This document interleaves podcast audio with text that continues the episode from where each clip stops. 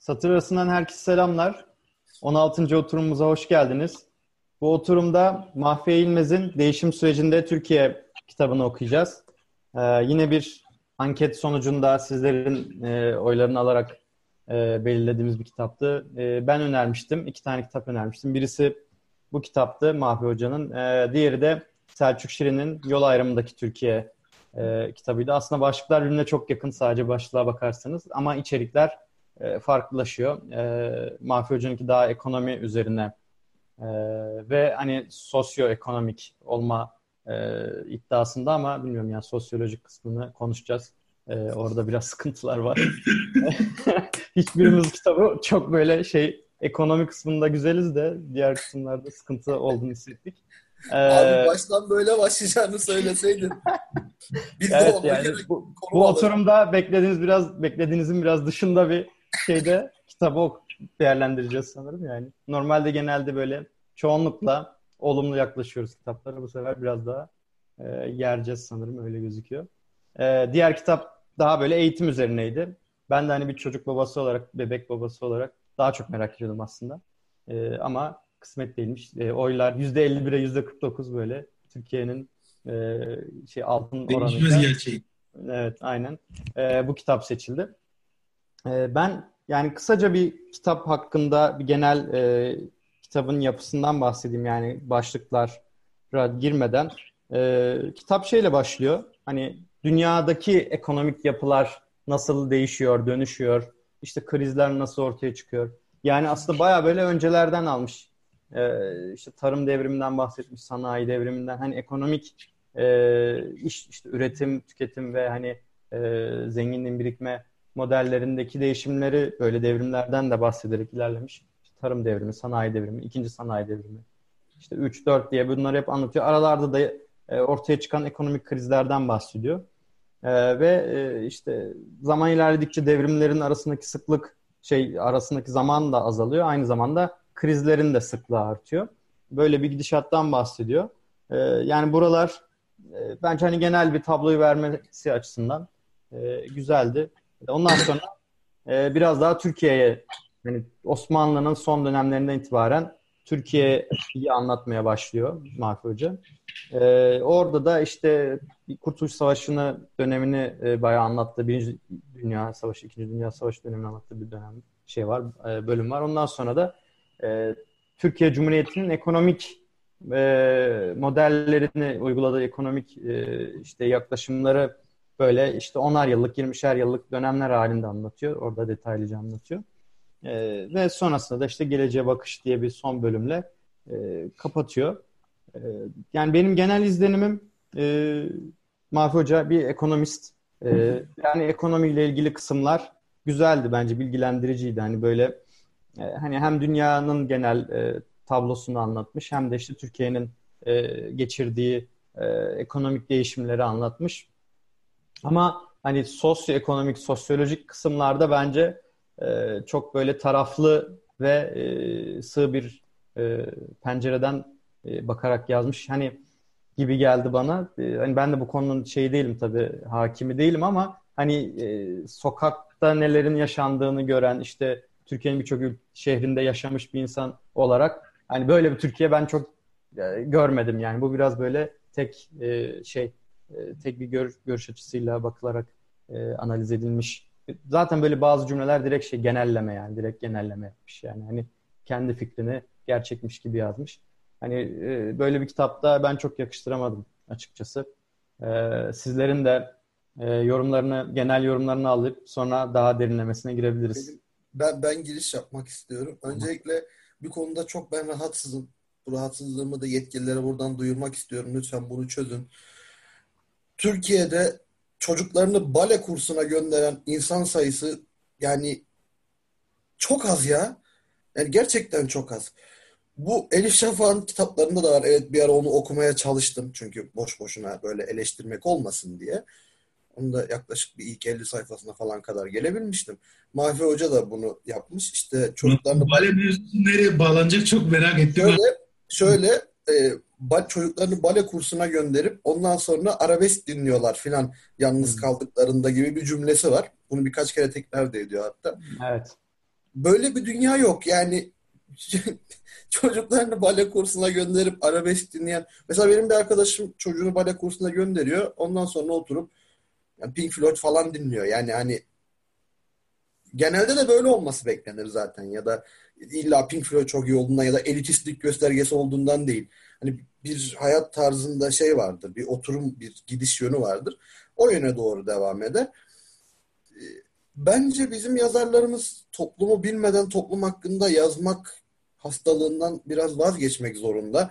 Çünkü Mahfi Hoca'nın kitabı içinde ekonomik olarak çok güzel yakaladığı noktalar var. Mesela esnafın burjuvası gibi noktalar. Bunlar çok başarılı, çok güzel konular ama onun haricindekiler yani olmamış Çağrı'nın dediği gibi. Şimdi belki bizi buradan diyecekler lan adam hazine müsteşarlığı yapmış bilmem ne. Sen kimsin de bunu böyle yorumluyorsun? Bu da benim fikrim. Mahfi Hoca'nın nasıl o kitabı yazıp bastırma hakkı varsa benim de bu kitabı eleştirme hakkım var. Bir de bir şey benim çok dikkatimi çekti. Demiş ki Mahfi Hoca, Anadolu liselerini arttırmaktansa fen liselerini arttırın. otuz bin nüfuslu ilçede bile fen lisesi var artık. Yani on bin evet. nüfuslu ilçede bile fen lisesi var. Yani hatta sanırım dört yüzü geçti fen liselerinin sayısı. seksen yılda elli küsur tane açılmış. Ben biz girdiğimizde sınava herhalde o civardaydı. Değil mi? Peril'de yani. Yoktu yani. Küçük illerde yoktu. kırk elli tane vardı. Hatta yenisi açılınca da kızılıyordu. Çünkü eğer bir şeyi de değersizleştirmek istiyorsan onun sayısını arttırırsın. Yani o sayı arttırınca işte tüm çıkan çocuklar bilim adamı olacak diye bir şey yok. Zaten sayı azalınca da öyle bir şey yok. Mesela ben fen lisesi mezunuyum. Hiç uzaktan yakından alakam yok bilim adamlığıyla. Gayet de böyle boş beleş konuşan bir adamım gördüğünüz gibi. Diyeceğim şu. Yani hocanın bazı yaklaşımları çok güzel. Detaylı olarak da konuşacağız zaten az sonra ama yani lise tarih kitaplarından derlediği bazı konular var. Mesela şöyle olmuştu, böyle gitmişti falan. Ya bunlar... Şey, değil mi? Özellikle bu Birinci Dünya Savaşı, Kurtuluş Savaşı'ların bana da öyle geldi. Yani, yani, okul kitabından böyle alma gibi geldi. Abi, bizim lise tarih kitapları öyle değil miydi? Şimdi nasıl bilmiyorum yani. Ama ben onları okumaya... Didaktik yani şöyle oldu, böyle oldu. Bundan dolayı böyle oldu. İşte Almanlarla işte şey yaptık. Onlar yenildi, biz yenilmiş sayıldık. o normalde gidiyor ya. Evet. Hani ben çok daha başka şeyler beklerdim ki onları da birazdan yine söyleyeceğim. Ama hani dediğimi vermedi bana kitap. Hayal kırıklığına uğradım yani. Benim genel olarak yorumum bu hayal kırıklığı. Ya evet, zaten kitabın başlığı bile e, biraz yorumlara baktım internette. E, eleştiren çok az insan var. Özellikle onların, onlarınkine baktım. E, mesela bir tanesi şey yazmış. Bu bin kitap e, sitesinde yazmış galiba. Uzunca bir yorum yazmış. Hani kitabın başlığı Değişim Sürecinde Türkiye çok bayağı iddialı bir başlık. Yani hani mesela bu kitap kaç? iki yüz elli iki yüz kırk sayfa falan. Yani bunu belki de bin sayfalık bir kitaba sığar yani. Yani böyle bir başlık atacaksan ya da böyle bu çok iyi şey yapman evet, lazım. Toparlaman lazım yani eksikliği. Hani. Aynen. Burada şey var yani bir derinlik eksikliği de var bence. E, yüzeysel bakmış çoğu konuya. Yani hani ekonomiden çıkınca bence biraz şey olmuş böyle. Yani kendi düşüncelerini yazmış, kendi hissiyatlarını yazmış gibi geldi bana da. Evet. Dilşat Hissiyat... sen ne düşünüyorsun? Sesimi bir açayım. Merhaba tekrar. Ee, sesim geliyor mu? Geliyor geliyor. Evet. Valla işte oturumdan önce zaten konuştuk. Hani kitabın değerlendirmesini böyle ufak kendi aramızda bir yaptık. Hatta Çağrı hemen tam bir moderatör gibi müdahale edip ya bunlar oturumda söyleyelim falan dedi. Bizim buralara geldi. Her ikinizde de zaten paralel düşündüğümü söyledim. Ee, hatta işte Işıl var arkadaşım. Onunla da konuştuk. O da iktisatçı. Şey dedi böyle, çok güzel bir tanımlamaydı. Ee, ya bence hani Mahfi Hoca'ya saygısızlık yapmak istemiyorum ama iyi bir doktora öğrencisi de böyle bir derleme yapabilirmiş tarzı bir şey söyledi. Ben de ilk önce kitabı okumamıştım o böyle söylediğinde. Dedim ki bir okuyayım, hani sonra fikrimi belirteyim. Ee, şu an ben de çok paralel düşünüyorum ya. Yani kitabın ekonomik tarafı zaten Mahfi Hoca'nın işinin gereği gayet e, iyi bir temele oturuyor. Çok net bu. Ama işin hani sosyolojik tarafında biraz önce her ikinizin de söylediği gibi kitap hem yavan kalıyor biraz hem de mesela o Kurtuluş Savaşı'nın anlatıldığı bölümden itibaren yani Türkiye'nin yakın tarihine geçtiği andan itibaren küçük bir resmi tarih kitabı gibi böyle Almanlar yenildi biz de yenilmiş sayıldık mevzusu biraz tabii geyik olacak ama yani ona yakın minvalde mevzuyu anlatıyor. Biraz da böyle bu e, nasıl diyeyim hadsizlik olarak algılanmasın da Mahfi Hoca'nın şöyle bir olayı da orada yani şey bir küçük bir tarafgirliği sanki böyle göze sokarmış gibi işte mevzuyu tamam e, bazı ortak değerlerimiz var e, nasıl diyeyim ülkemiz kutsal şeyler var ama illa böyle tarafgir olup ya ben işte şunun tarafındayım diye ortaya koymanın da bir alemi yok. Yani hele ki böyle iddialı bir kitap yazıyorsan işte Değişim Değişim Sürecinde Türkiye isimli biraz daha böyle objektif bakabilirsin konulara ya da daha geniş çaplı çerçeveden değerlendirilebilir. Artık Türk Türk olmanın şeyi midir yani hani düsturu mudur? Bizim standartımızdan ufaktan böyle biz de yapıyoruz sürekli. Hafiften böyle bir hamaset var gibi ya kitapta böyle. Hani e, o kitabın bir sürü yerine yansımış. Genel anlam genel anlamda söyleyeceğim yani ekonomik tarafı iyi, sosyal tarafı derinliği, derinlikten bence yoksun.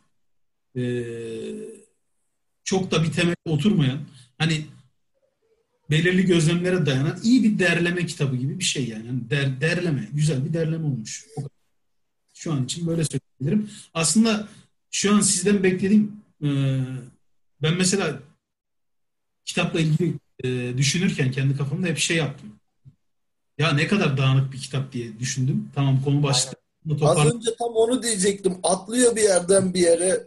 Başları evet, evet. Aklında değişik bir konudan bahsediyor filan. Evet, ben onu ilk bölümlerden itibaren hissettim yani. Böyle mesela Sanki... değişim, paradigma değişimi falan mesela böyle şeyleri hani böyle bir olur ya bir bayağı hoca şeyle hakikaten bir tanımlamalar yapmış. Hani onun üstüne ben bir şey inşa edecek zannederken böyle bir bok baktım şey böyle resmi şey Türkiye tarihi falan okumaya başladım yani. Hani bir anda nereden Şu... nereye geldik falan oldum yani. Şurada bir yer var. yüz on üçüncü, yüz on iki, yüz on üç sayfalarda eee Cumhuriyet'in tamam, yaptığı evet. anlaşmaları hemen e, işte Lozan Anlaşması.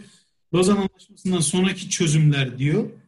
Devam ediyor böyle. Yakın tarih işte Lozan Anlaşması. yüz on, yüz on dördüncü sayfaya geçiyor. yüz on beşinci sayfada din ve bilimin etkileşimi diye bir bölüm var. Direkt şeyden başlıyor. Roma İmparatorluğu'nun beşinci yüzyılın öncesinde falan diye başlıyor. İnsan şey yapıyor. Ne oldu? Ne ara geldik beşinci yüzyıla? Yani bin dokuz yüz on Türkiye'sindeydik. Bir anda İmparatorluğun beşinci yüzyılına döndük. Yani evet. Tabiri caizse böyle bir şey oldum. Nasıl diyeyim? Gelden, mesela şu an bana soru sorsanız kitapla ilgili benim için çok makbule geçer. Çünkü düşüncelerim aynı kitaptaki gibi. Çok dağınık. Evet ya mesela bu bana şunu andırdı. Yani mesela şu an mesela o ben de o sayfadayım. Buranın alt başlığı aslında Osmanlı İmparatorluğundan Türkiye Cumhuriyeti'ne. Dediğin gibi yani burada Roma'dan filan bahsetmesi İnsanı bir Benim şey yapıyor. Benim etkileşiminden bahsediyorum da yani nasıl anlatsam. O belki bazı en blok son... yazısı mesela sanki bu blok yazısıymış gibi hani evet, böyle işte onu... dil ve bilimin evet. etkileşimi diye bir blok yazısı yazarsan Roma'dan başlayarak hani Roma'nın çöküşü işte Hristiyanlığa geçmesiyle işte reform yapmamasıyla falan filan diye başlarsın ama hani Osmanlı'dan bahsederken niye Roma girdi araya yani evet hakikaten ben de benzer şeyleri hissettim. Zaten Mahfi Hoca'nın da hani blokları Blog bayağı böyle popüler. Bilmiyorum belki de öyle bir şey blogdan mı toparlama yaptı. Daha önceki kitapları... Boşlukları blogdan mı doldurdu diyorsun? Olabilir. Evet bilmiyorum. Yani. Belki de bir şey yapmış olabilir. Ee, ya, ben de de şimdi, kopukluğu hissettim ben de başlıklar arasında. Telegram'da yazmıştım hatırlarsanız. Şey demiştim ya şu sosyologlar vesaire hani birbirlerinin aral, alanlarında gezinip duruyorlar. Evet. Ee, yani sınırların nerede olduğu çok belli değil. Sanki geniş çaplı düşünmenin de burada çok payı var gibi. Yani şimdi Mahfi Hoca gibi bir adam ekonomist yani dünyasının içinden bir adam. Aynı zamanda yani şimdi ekonomi deyince aslında bizim ekonomi algımızda da böyle bir şey var. Mahfi Hoca burada da şey yapmış biraz da hakkını vereyim yani. Şöyle. Ekonomi deyince hep böyle matematik hesabı algılıyoruz ya. Yani. Standartta belirlen mevzu şey. Para, para çokomel eğrisi. Hani hep kafamızda ekonomi deyince böyle bir şey tasarlanıyor ya da canlanıyor. Ee, ama muhtemelen onun göstermeye ya da gözümüze bir şekilde sokmaya çalıştığı ve bizi irite eden şey ekonominin aslında sadece işte hesap makinesi gibi hesap yapmaktan ibaret olmadığı yani işin sosyolojik boyutunun ekonomik çok daha büyük olduğunu anlat ya da matematik boyutundan değil, çok daha büyük olduğunu anlatmaya çalıştı. Ama muhtemelen işte bunu anlatırken nasıl çok parçalanmış bir görüntü veriyor. Yani istediğini başaramamış gibi sanki. İşin tarafıyla daha ilintili olmaya çalışmış ama başaramamış gibi. Evet, yani e, ben de benzer düşündüm. Yani ben zi, özellikle şey kısımda işte Eren dediği gibi böyle kendini tekrarlayan ve hani e, nasıl diyeyim işte seküler Türk aydını şeyi gömleği Havası. Böyle atamamış yani. O, onunla çok e, mücadele ettim ben yani bunu okurken. Çünkü işte mesela şey konusunda da işte altmış darbesini böyle e, övmüş gibi bir şey olmuş neredeyse. Yani. Bayağı böyle hani şarkı... aydınların ve milliyetçilerin yaptığı bir darbeydi.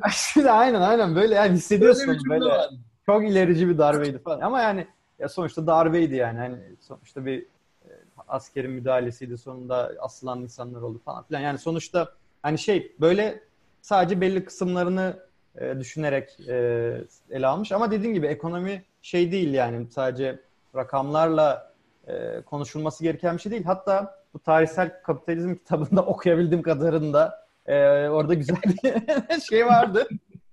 E, yani şey diyordu. E, kapitalizm kendisi özellikle küreselleştikçe olayın rakamlara indirgeyip hani sizi manipüle ediyor ve hani olay rakamlarda bitiyormuş gibi hissettiriyor ama bu işin içinde aslında yani ondan ibaret değil. İşte sermayeyi biriktirenler var, sizi yönlendirenler var. Belli devletler belli rolleri biçmiş kendisine. İşte ne bileyim büyük devletler düşünüyor ki işte şu ülke ara eleman ülkesi olsun, bu ülke bilmem ne olsun. Hani e, ama böyle her şeyi rakama vurunca sanki çok böyle güllük gülistanlık ya işte hani e, Türkiye'nin ekonomisi kötüye gitti çünkü şu şöyle olmadı, böyle olmadı, vırt vırt. Hani böyle çok mesela işte Bloomberg H T'de atıyorum konuşanlar hep böyle bir şey konuşuyor yani. Hani hakikaten bazen boş konuşuyor yani hani bence. Sonunda yani, bakmayı ağzından çıkardı. Hani ben benim için ya ben özellikle girişim e, şeyinde de olduğum için daha içinde yani üreten, değer katan insan, yapan insan yani mesela o insanlar gidip konuşmuyorlar, işini yapıyor çoğunlukla. Orada çıkıp konuşanlar işte o oldu, bu oldu falan filan yani hani e, günün sonunda ülkeye değer katan o mu yoksa diğeri mi? E, biraz düşünmek lazım yani hani sonuçta e, her ülke bir şeyin içinde yani bir işte cari denge oyunun içinde herkes üretiyor, tüketiyor, alıyor, satıyor, ithalat, ihracat yapıyor. Ee, sen eğer dünyaya bir şey katmazsan dünya da sana bir şey katmıyor yani hani şimdi gibi bir durum. Benim özellikle kitabı okurken bir şeyi çok bekledim. Bunu biliyorsunuz ben yakın Türkiye tarihine biraz böyle takıntılıyım. Bir yandan da özellikle Adnan Menderes dönemine takıntılıyım. Yani hı hı. O dönemde gerçekten ne oldu diye araştırıyorum. Yoksa hani böyle Adnan Menderes'i çok seviyorum ya da sevmiyorum gibi bir anlam çıkmasın. Takıntılıyım. Yok sevmiyorsun, net sevmiyorsun işte. Ee, teşekkür ederim. Bunu... Sevmediğini biliyoruz yani. Neyse o ayrı bir şeyin konusu. Şimdi yok hayır yani sen sevilmesi gereken bir adam olduğu için söylemedim yani. Adnan Menderes. Evet. Yani öyle bir sevmeyen de çok yani. Evet. Ha, ben yani, sevmiyorum. Ben de sevmiyorum. Zaten hani biraz da kendi yolumu yaptım bunu söylerken. Yo sevmiyorum falan derken kendi yolumu da yaptım. Yani, ama da bir dakika burada çok önemli bir nüans var. Darbeci de değiliz yani. Hatta az önce Mahfi İlmez. O ayrı bir şey. Darbe evet. Ayrı bir şey. Yani onu eleştirdiniz biraz önce. Ben hiç sesimi çıkarmadım. Haklısınız çünkü. Yani şu anda destek vermeye bile gerek duymadım. Çünkü zaten askeri darbe hiçbir şeyi çözmedi bu zamana kadar. Hiçbir evet. Ama şimdi... diğer yandan çok özür dilerim. Son cümle. Senin Adnan Menderes'i sevmediğini belirtmem kendimin de yolunu açtı. Ben de söyleyeyim. Kimseyi beğenmek ya da sevmek zorunda değiliz. Eleştirebiliriz. Sadece hakaret etmiyoruz. Hepsi bu kadar. Evet. Şimdi şöyle bir şey bekledim ben. Mahfi İlmez kitapta şundan bahsediyor. Diyor ki Osmanlı'da Duyun-u Umumiye yani Genel Borçlar İdaresi diye bir kurum var. Bu kurumun kur- neden kurulduğu ya da bu kurumun ne olduğundan bahsediyor. Ben de burada kısaca özetleyeyim. Osmanlı bin sekiz yüz elli dört Kırım Savaşı'ndan itibaren borçlanmaya başlıyor. Borçlanmasının sebebi de sanayi devrimini yakalayamaması ve artık gittikçe bilimden de uzaklaştığı için gerilemeye başlaması. Velhasıl savaşlar oluyor. Hatta onun hikayesi de çok komik. Ben bir yerlere yazmıştım bunu, Kırım Savaşı'nı. Yani İngilizler geliyor Osmanlı'ya diyor ki ya diyorlar Rusya'ya karşı beraber savaşalım. Osmanlı da İngilizlerle birlik olma fırsatını kaçırmak istemiyor. Hem Kırım eski toprağı, diyor ki tabii olur. Başta da Abdülmecit var. Abdülmecit de e, frapan bir adammış. Yani böyle şimdiki böyle Osmanlı, Tuğralı, Domluları görse Abdülmecit ne yapıyorsunuz la siz falan der muhtemelen. Öyle hani elitist, dünyayı gezmeyi seven falan bir adam. Velhasıl Abdülmecit diyor ki tamam çıkaralım da benim maliyem öyle bir durumda ki ben askerimi İstanbul'dan Sivastopol'a götüremiyorum. Bakın bu çok önemli. Yani övündüğümüz bu ceddimiz bir zamanlar çok kudretlidir. O ayrı bir konu. Ama bin sekiz yüz elli dört yılında Osmanlı askerini İstanbul'dan gemiye bindirip Sivastopol'a götürüp ve orada konaklatmaktan aciz. İşgal, bir yere çıkartma yapmaktan aciz. İngilizler diyorlar ki size borç verelim. Tamam. Osmanlı borç almaya başlıyor. Belli faizlerle ki bu tabloları da var kitaplarda. Onlar çok kıymetli bilgiler. Teşekkür evet, çok güzeldi o tablolar hakikaten. Yani evet. Beni de bayağı aydınlattı. Hani evet. Bir de böyle Bak, bir sayfa içinde hakikaten Osmanlı'nın üç yüz yıldaki neler aynen. Geçmiş başından hissediyorsun. Yani o, o almış ödeyememiş, faizini ödemek için bir daha borç almış. Faizini ödemek için kredi çekmiş çok falan. Çok fena ya yani. Ha. Sonuçta döngü oraya kadar gidiyor. Ve bu, bu noktada bankerler, Avrupalı bankerler ve o bankerlerin ait olduğu devletler ve hatta bazı devletlerden alınan borçlar da var. Diyorlar ki bu böyle olmaz. Bize diyorlar bir şey kurun. Duyun-u Umumiye, Genel Borçlar İdaresi. Yani Duyun-u Umumiye nedir? Belki lise kitaplarınızdan hatırlarsınız. İşte gümrük, Tuzla, e, orman vesaire gelirlerinin kaçıydı? O kitapta söylüyordu. Üçte birini mi? Doğrudan alıyorlar o borçları evet. Ödemek için. Yüzde yirmisi falan galiba. Evet. Bayağı normal vergi alıyor yani. De, vergiyi ha. Kendisine alıyor. Direkt. Yani bir egemen devlet olmanın en büyük şartlarından biri kendi gelir giderini kendin belirlemektir. Osmanlı bunu kaybetmeye başlıyor. Sonra Osmanlı'nın içindeki çok zeki insanlar bir çözüm buluyorlar. Şimdi bunu şöyle açıklamam lazım. Osmanlı'da ordu iki çeşit toplanırdı. Yani iki şekilde ordu oluşturulurdu. Yeniçeri döneminde en azından. Bir pençik sistemi. Penç beş demektir Farsça'da zaten biliyorsunuz. Pençik sisteminde şey vardır. Beş e, gayrimüslim aileden birinin çocuğu çocuk yaşta alınır, eğitilir ve Yeniçeri yapılır. Yani ailesinden koparılır aslında. Bir de ordunun esas kısmını oluşturan Yeniçeri az ama seçkin bir birliktir. Tımarlı sipahiler vardır. Tımarlı sipahiler atlı askerlerdir. Kahir ekseriyetle. Ve tımarlı sipahileri tımar arazilerinin sahipleri yetiştirir. Şimdi bu şöyle bir durum. Eskiden Selçuklu'da iktidar sistemi diyorlardı. Osmanlı'da tımara geçiyor. Tımar şu demek.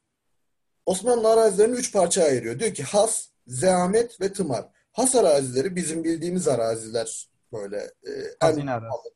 Aynen hazine arazisi, en pahalı araziler. Sultanın doğrudan mal varlığıdır has arazileri. İstediğine ihsan eder. Zahmet vakıflara ihsan edilmiş arazilerdir. Vakıf varlığını sürdürdükçe zahmet arazisinin işte ekme biçme gelirlerini kendine alır. Tımar da çok dahiyane bir sistemdir. Osmanlı'nın toprak reformudur. Osmanlı istediği kişilere tımar arazilerini dağıtır ve İstediği zaman da geri alabilir. Tımar arazilerinden öşür diye bir vergi alır. Aşar diye de geçer bu. Aynı zamanda savaş zamanında eyalet eyalet tımar arazilerinin sahiplerinin belli kotalarda asker göndermesini bekler. Yani orduyu vatandaş besler. Öyle bir durum var. Aynı zamanda bu vatandaş hem arsa kendinin olmadığı için sürekli ekip biçmek zorundadır. Satamaz çünkü zor bir durumda. Ve ekip biçtikçe de devamlı bir vergi geliri sağlar devlete. Yani dahiyane bir çözümdür. Şimdi ne oldu? Mültezim sistemi diye bir sistem kuruldu. Osmanlı dedi ki önce ya ben borçlarımın faizini ödeyemiyorum. O zaman ne yapayım? Ben dedi e, bu arazileri belli bir gelir karşılığında ömür boyu bir adama tahsis edeyim. Mesela ben gidiyordum diyordum ki işte Konya bölgesinin ya da Çukurova'nın diyeyim daha verimli olduğu için Çukurova'nın şu arazilerinin bana ver ömür boyu. Osmanlı diyordu ki tamam pardon önce on yıl çıkıyor sonra ömür boyuna çevriliyor. on ee, yıllığına satın alıyorum. Osmanlı'ya peşin bir para veriyorum. Verdiğim para da normalde o araziden on yıl boyunca diyelim ki şimdinin parası bir milyon lira toplanacaksa yüz bin lira veriyorum ya da beş yüz bin lira veriyorum diyelim ki. Ve bunu alıyorum. Osmanlı kısa vadede paraları topluyor ama uzun vadede zarar etmeye başlıyor. Bu zararı da kapatmak için daha daha yani bir çözüm buluyorlar. Diyorlar ki bu sefer tımar arazilerini, mültezimleri bir artı bir para daha alalım, babadan oğula geçsin. Özelleştirme. Yani ben, bu sanki şey aşiretlerin falan doğuşu. Abi ona geleceğim dur. Çok bilmiyorum kitap, ama direkt onu hissettim yani oraya doğru gitmiştim. Kitap boyunca ben bunu bekliyorum. Şimdi buna da ayrı bir para alıyor ve bin dokuz yüz on dörtte Osmanlı ordusu Çanakkale'nin fotoğraflarını her, her gören bilir. Askerine üniforma giydiremiyordu. Evet. Sarıkamış'ta doksan bin kişiyi dondurdu. Bu hale geldi. Almanlardan yardım bekledik. Almanlar da yazlık kıyafet gönderdi vesaire bir sürü yani, iş. Abi, abi orduna Hı. kıyafet dikemiyorsun sonra da diyorsun ki Can İmparatorluğuyum. Ya yürü git. Manyak mısın? Askerine kıyafet giydiremiyorsun lan. Yani bir tarafında donun yok. Sen neden bahsediyorsun? Ben... Diyecek. Bir dakika. Çok önemli bir yere geldim. Ha. Hemen. Bu mültezimler ne oldu? Mültezimlerin ne olduğunu ben size söyleyeyim. Kemal Sunal filmlerinde izlediğiniz toprak ağalarının hepsinin dedesi mültezim. Yani ekonominiz kötüye gider. Bir tane karar alırsınız ve o karardan yüz elli iki yüz yıl sonra biz hala toprak ağalığından çekiyoruz. Çünkü toplulaştırılan ve birinin hizmetine verilen belli bir para karşılığında topraklar şimdi ne halde? Size bu arada toprak ağlarından bir, bir örnek daha vereyim. Adnan Menderes'te otuz bin dönüme sahip e, Aydın'ın neredeyse yani yarısının belki de sahibi olan bir toprak ağasıdır kendisi. O yüzden toprak reformuna karşı çıkmıştır. O yüzden Demokrat Parti'yi kurmuştur. Bu arada da söz milletin demiştir. Yerseniz. Neyse. Zaten şey Mahfi Hoca da kısaca değmiş yani. Mesela Menderes döneminde işte bu şey toprak ağları ya o kesimin e, çiftçi böyle büyük çiftçilerin e, şeye iktidarı oldu falan diye anlatıyor yani. Evet. Zaten yani dönemin o dönemin bütün mebuslarının hepsi yani bu Adana'dan çıksa da böyle Trabzon'dan da, İstanbul'dan da hepsi e, ağaların çocukları veya ağaların kendileri yani toprak ağaları çıkıyor. Adnan Menderes'in Çakırbeyli çiftliği işte otuz dört bin dönüm toprağı var. Ve toprak reformuna ilk karşı çıkan adam. Toprak evet. reformu eden İsmet İnönü işte kabinesi diyeyim yani toprak reformu teklif edildiğinde Adnan Menderes direkt öne çıkıp işte sonrasında C H P'den ayrılıyor. Celal Bayar, Refik Koraltan. Adalet Partisi vesaire hani mevzu böyle devam ediyor. Ama tek tek yegane sebebi ki Eren de biraz önce direkt söyledi toprak reformunun önlenmesi öyle diyeyim. Bu adamlar ağa ve ağalığı kaybetmek istemiyorlar. Ağa her yerde ağadır bu arada. Şimdi... Ağadır. Urfa'da da olsa ağadır. Aradaki sadece etnisite e, şey neydi onun adı? Şive ağız değişir. Aynı kafayla çalışırlar. Tabii Ömür... sonuçta para konuşur. Aynen öyle. Şimdi bakın bunun hani ekonominin sosyolojiye direkt etkisi budur. Nesiller boyunca geçmez. Ve bunun ekonomiyi o kadar böyle korozyona ya da erozyona uğraması devam eder ki adamın otuz bin dönüm toprağı var. Adam istemiyor on bin dönümünü ekmiyor ya. Uğraşmıyor yani. Ya da yirmi bin dönümünü ekmiyor. Kime ne? Kim ne yapabilir? E ne oldu o yirmi bin dönüm, on bin dönüm arazi? Yatıyor. E ne oldu? Devletin üretimi düştü. Vesaire vesaire. Yani bunu düzeltmek için önce Atatürk teşebbüslerde bulunuyor. İşte bir kaynak fonu ayrılıyor. O İkinci Dünya Savaşı süreci, sürecinde bile o fona paralar ayrılıyor vesaire. Sonra İnönü devam ettiriyor biraz. Sonra İnönü diyor ki artık şu toprak reformunu yani çiftçiyi topraklandırma kanunu çıkaralım. Sonra Menderes zıplıyor. Birkaç saz arkadaşıyla beraber. Sonra o paralar ne oluyor? O paralarla Menderes ne yapıyor biliyor musunuz? Yol, köprü vesaire vesaire. Peki bir soru soracağım. Yollar, köprüler Menderes'in yaptığı bundan elli altmış sene önce. Hani ne işe yarıyor? Yani bize bir katma değer sağladı mı? İşte uzun dönemde hiçbir şey sağlamıyor. Hiçbir üretime katkısı yok. Ha ne oluyor?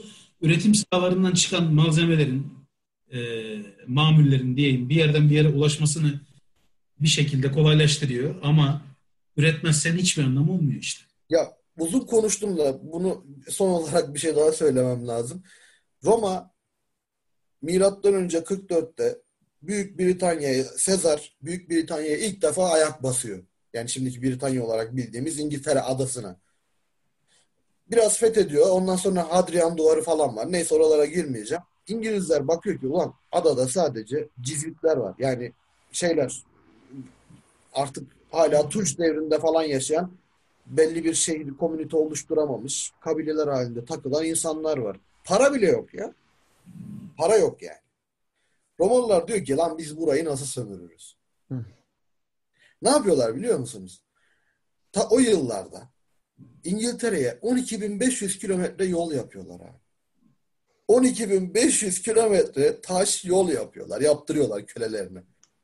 Ve şehirler kuruyorlar ve parayı öğretiyorlar. Sonra da mal satıyorlar onlara. Diyorlar ki Marshall, Marshall Planı. Abi ya yemin ediyorum. Şaka gibi ve bu plan iki bin on yedi on sekiz yılında hala işliyor, çalışıyor, takır takır. Yani kimse demiyor ki aga bu nedir? Neyse. Diyeceklerim aşağı yukarı böyle. Ya şimdi. O konu bayağı şey bir konu bence. E, zorlu bir konu hakikaten yani. E, mesela işte Marshall Planı'ndan Mahfi Hoca da bahsediyor. Hani iyidir, kötüdür kısmını e, geçtim. Yani zaten oraya nasıl geldi, işte tek kutuplu dünya nasıl oluştu? Yani orada bence e, dünyanın geneliyle ilgili bir e, sıkıntı var. Yani mesela Amerika nasıl zenginleşti? Kimler gitti, nasıl zengin oldu? Ondan sonra diğer e, ülkelere nasıl bir etkisi oldu? Yani e, orada garip bir şey işliyor bence. Yani hani böyle yık, yok et, sonra tekrar ayağa kaldır falan, silkele. Hani böyle hep bir dönüşüm yani. Hani orada bir savunma sanayi mesela inanılmaz paralar harcıyor Amerika. Bir yerleri yok ediyor, sonra tekrar ayağa bayındır yapıyor falan. Yani böyle enteresan bir mevzu dönüyor yani orada. Ve işte bu mesela ekonominin araçları da burada birçok farklı işlevleri oluyor. Yani mesela bu gene tarihsel kapitalizmde ufak ufak bahsediyordu. Hani böyle çok derinlemesine daha anlayam şey yapamadım. Takip edememiştim ama hani mesela faizdir, işte para basmaktır. Hani aslında bunlar hep şey için araçlar yani. Şey zannediliyor yani böyle işte ekonomiyi ayağa kaldırdı falan filan ama bunu yaparken bazen şöyle şeyler olabiliyor. Sen vatandaş olarak cebindeki paranın değeri azalıyor sürekli yani. Sürekli enflasyon artıyor, bilmem ne oluyor. Sen sürekli bir koşturmaca içinde olman lazım ki hani o ürettiğin birikim kenara koyduğun erimesin, boşa gitmesin. Daha fazlasına koştur falan. Yoksa yani sen oraya koymuşsun ya da işte emeklilik için prim biriktirmişsin. Bir işe yaramıyor falan yani eğer böyle yüksek enflasyon falan filan olursa. Hani orada yani şey bu gelir adaletini bireyler arasında da etkiliyor. Yani tüm dünya genelinde de etkiliyor. Bir de bireyler arasında. Yani bu ekonominin şeyleri, parametreleri, oyuncakları böyle aslında tüm insanları etkileyen bir şey. O yüzden de çok sosyal bir şey aslında. Şimdi yine bir şey diyeceğim. Az önce Amerika neden bu kadar gelişti diyorsun ya. Şimdi Amerika'ya da Rusya en azından. Ekşi Sözlük'te benim takip ettiğim bir yazar vardı zamanında. İsim vermeyeceğim ama adam şöyle bir e, entry yazmıştı. Vecihi Hürkuş'un dönemdaşları olan insanları sıralamıştı. Şimdi size ben sayayım onları. Andrei Tupolev, William Boeing, Igor Sikorsky, Jack Northrop, Alan Hayes, Lockheed. Şimdi abi bu adamlar, Igor Sikorsky bildiğimiz şu anda dünyanın en büyük helikopter üreticisi olan Sikorsky'nin sahibi. William Boeing, Boeing'e zaten herhalde yani söylemem bile gerek yok. Alan Lockheed de şu an dünyanın bir numaralı sal- silah üreticisi ve savaş jeti tedarikçisi olan Lockheed Martin'in, hı, ki onlar sonradan Martin Marietta ile birleşiyor da neyse, sahibidir. Bunların döneminde bunlar uçak üretirken bunlardan daha iyi uçak üreten Vecihi Hürkuş Türkiye'de doğmak gibi bir şanssızlığa sahip. Eren gitti bu arada. Eren. Abi yok geldim. Bir ha, unstable dengesi dedi geldi. Neyse şuradan alayım. Vecihi Hürkuş şunun tek şanssızlığı Türkiye'de doğmuş olması. Ee, dolayısıyla ya Amerika nasıl zengin oldu? Amerika fırsatı gördü ve fırsatı destekledi. Bizde eğer bir fırsat sunarsanız, Nuri Demirhan hikayesi daha acıklıdır. İşte başka insanlar da var şimdi. Tekrar etmeye gerek yok.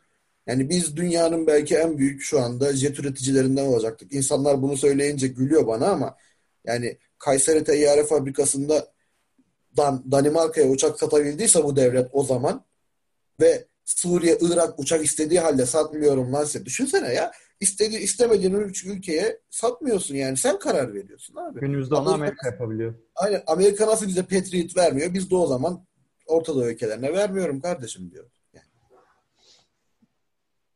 Yani şimdi Marshall evet, o, ya. İşte Türkiye'ye biçilen rol yani meselesi. Marshall Planı'nda yani mesela nedir? İkinci Dünya Savaşı sonrasında Almanya'ya da silah ürettirmemiştir. Yani hani işte ne oldu, Almanya zenginleşti ama Alman işte ekonomisini şahlandırdı ama e, şöyle bir ordusal bir caydırıcı güç olarak çok bir şey yok. Hala günümüzde bile e, Almanya'nın başındaki insan dinleniyor yani F B I tarafından. Ya tabii canım o. Yani, Ee, öyle acayip bir dünyada yaşıyoruz aslında bir yandan da.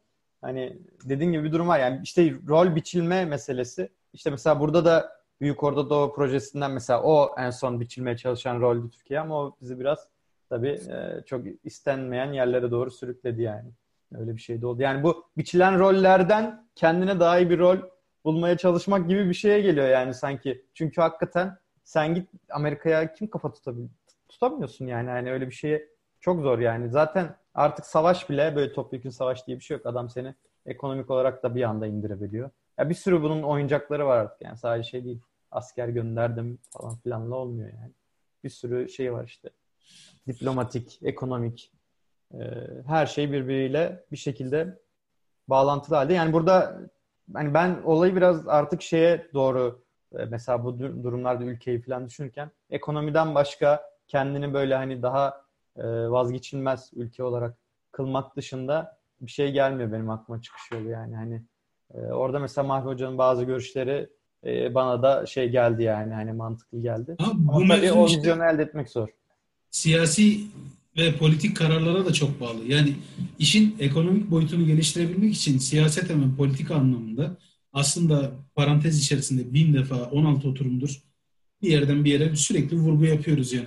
Hukukun üstün kılındığı bir yerde güven ortamı oluşur. Güven ortamı tesis edilirse bir şekilde bu kapital düzenin adamları da güven yani sonuçta adam sana para bağlayacak. Getirip elli milyar dolar ya da ne bileyim yirmi milyar dolar, on milyar dolara yatırım yapacak. Senden para kazanamayacağını anlarsa hatta hasbelkader ana parasının bile üzerine çökebileceğini düşünürse o parayı getirip sana yatırım anlamında vermez. Yani böyle bir ortam oluşturamıyorsun. Bir şey üretemiyorsun. Teknoloji, teknoloji dışarıdan teknolojiyi ihraç etmek ne kadar garip değil mi ya? Şey ithal etmek pardon. Yani hani mal, mamül ithal etmek başka bir şey. Teknolojiyi dışarıdan ithal etmek bambaşka bir şey değil mi ya? Üretmeyi bilmiyorsun. Üretim araçlarının hiçbiri sende yok. Üretmeyi bilmiyorsun. Yani ithal etmek istediğin şeye dair hiçbir fikrin yok. Ama ihtiyaç duyuyorsun. Bir, bir şey diyeceğim. Bu ama işte ne? Dünya küreselleştiği için yani. O işte ya Bir, bir dakika bir dakika. Bence bu ta ilk oturuma gideceğim şimdi. Bence bu bizim eski genlerimizden kaynaklı. Ben kopuyor muyum acaba gene?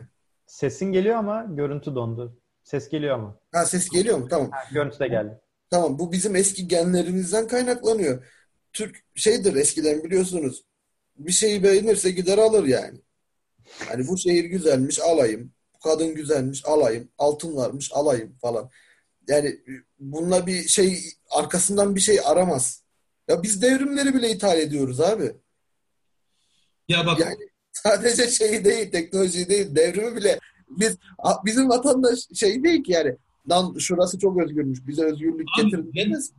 Benim sormak istediğim soru şu. Bilmediğin şeye nasıl ihtiyaç duyuyorsun? Ben onu anlamıyorum. Mesela o ihtiyaç yaratılıyor işte abi. İşte, işte, o ihtiyaç. Pazarlama dediğin olay bu işte. Sana e, gerçekten ihtiyacın olmayan şeyleri hani böyle istek arzu ürettirmektir yani zaten işte anlıyorum zaten onu yani biliyoruz algı, böyle oluşturuluyor aynen yani nasıl? Şeyden bağımsız değiliz ki abi gidiyorsun sinemaya adam neler tüketiyor işte orada görüyorsun Iron Man'ler bilmem neler özeniyorsun işte benim de bir iPhone'um olsa diyorsun falan filan yani böyle mesela bana çok acıklı geliyor yani mesela Elon Musk paylaşıp duruyorlar adam oturup böyle bir teknoloji geliştirmeye hiç uğraşmamış yani ancak lak lak yapıyor yani hani yani paylaşma bari o zaman ya.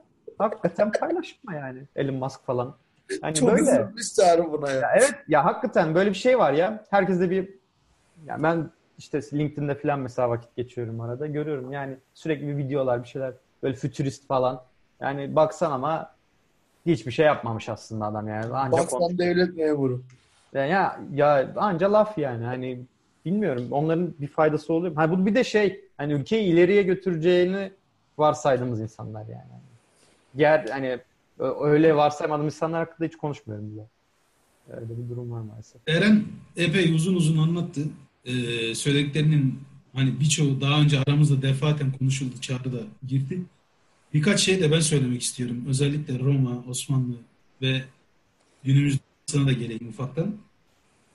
Şimdi Roma'nın mesela bütün alameti farikası, yani aslında iyi devlet olmanın birkaç kuralı var. İki kuralını Roma çok iyi yapar. Birincisi iyi arşiv tutar. Hatta hayvani arşiv tutar. Kindardır bir de Roma. Nalettir yani. İki, iyi vergi toplar. Yani adamın canını çıkartır. Gider yedi düvel dağın başında da olsan gelir seni bulur, vergisini alır, bir kuruşunda bırakmaz, geri döner gider. Mesela Osmanlı'da ilk dönemlerinde çok çok iyi vergi toplar. Eren'in bahsettiği o tımar sistemi. Ondan öncesinde yani bir devlet geleneği olduğu için, daha öncesinde Selçuklu Devleti'nin de geleneği, askere bu adamların çok ihtiyacı var. Sürekli savaşılan bir coğrafyadalar. E, bu askeri bir şekilde beslemek lazım. Yine eski vecizelerden birini söyleyeceğim. Ordular kadınların üzerinde yürür diye. Ee, şimdi bu adamlar bu işleri biliyorlar. İyi vergi topluyorlar. Sonrasında öyle bir noktaya geliyorlar ki işte bu işin içinde kapitülasyonlar var falan. Herhalde dünyada tek milletizdir. Kapitülasyonları kaldırıp üzerine bayram ilan eden. Kabotaj bayramı falan yapıyoruz. Yani bakın yani gülüyoruz. Bak çok acı ama değil mi acı? Yani adamlara önce bir sürü iltimas ver. Sonrasında onu kaldırdım diye bayram yap. Yani düşün, öyle noktalara gelmişsin. Ama sorsan ecdat, ecdat, o süper falan. Yani önce adamlara iltimas ver. Üstünden iltiması kaldırabildiğin için. Bak kaldırdın yani kaldırabilecek iradeye sahip olduğun için bayram yapıyorsun. Yani o kadar acıklı bir durum.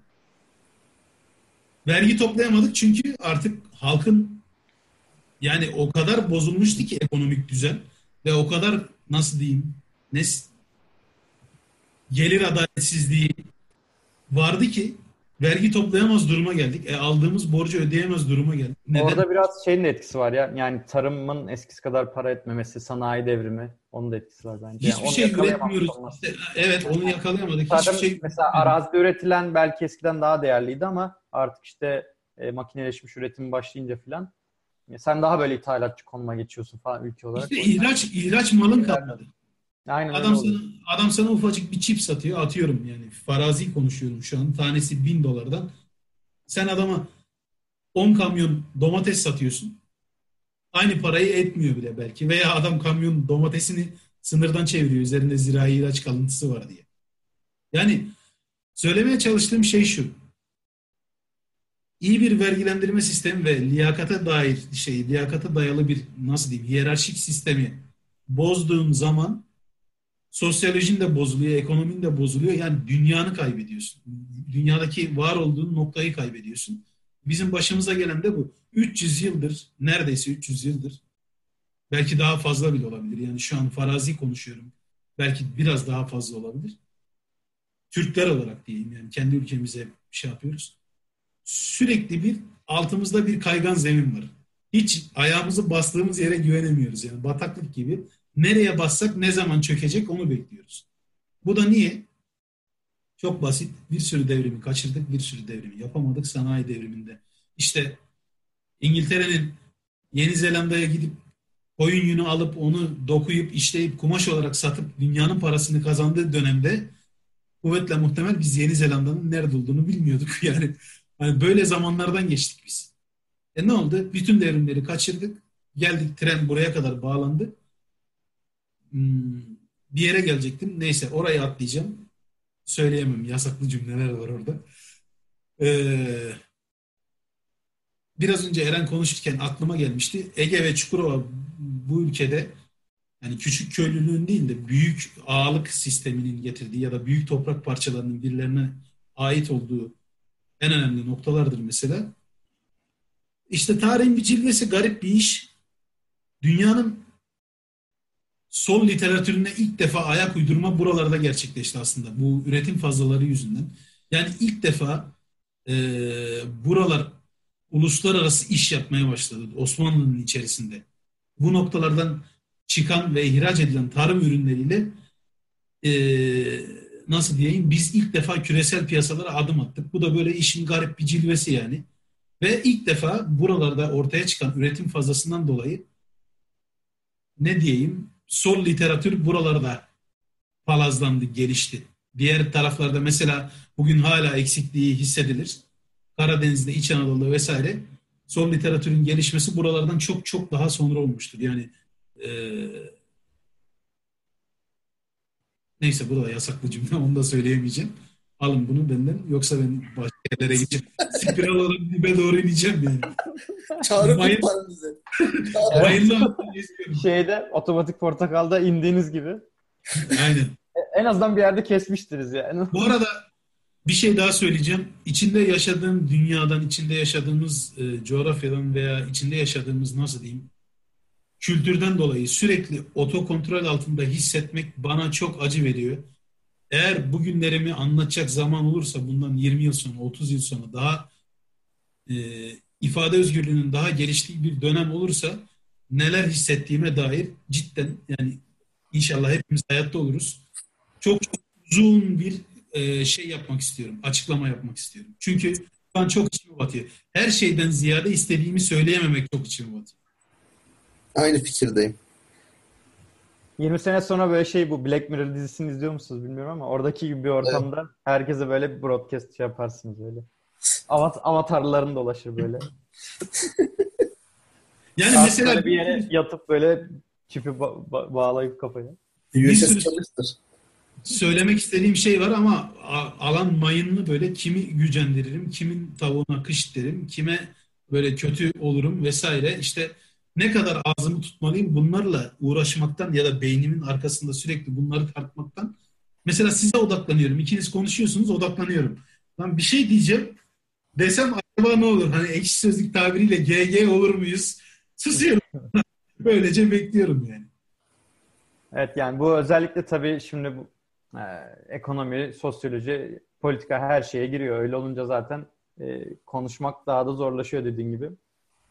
Bu arada Sezar'ın hakkı Sezar'a, Mahfi Hoca tahmin ettiğinden çok daha cesur bu kitap için.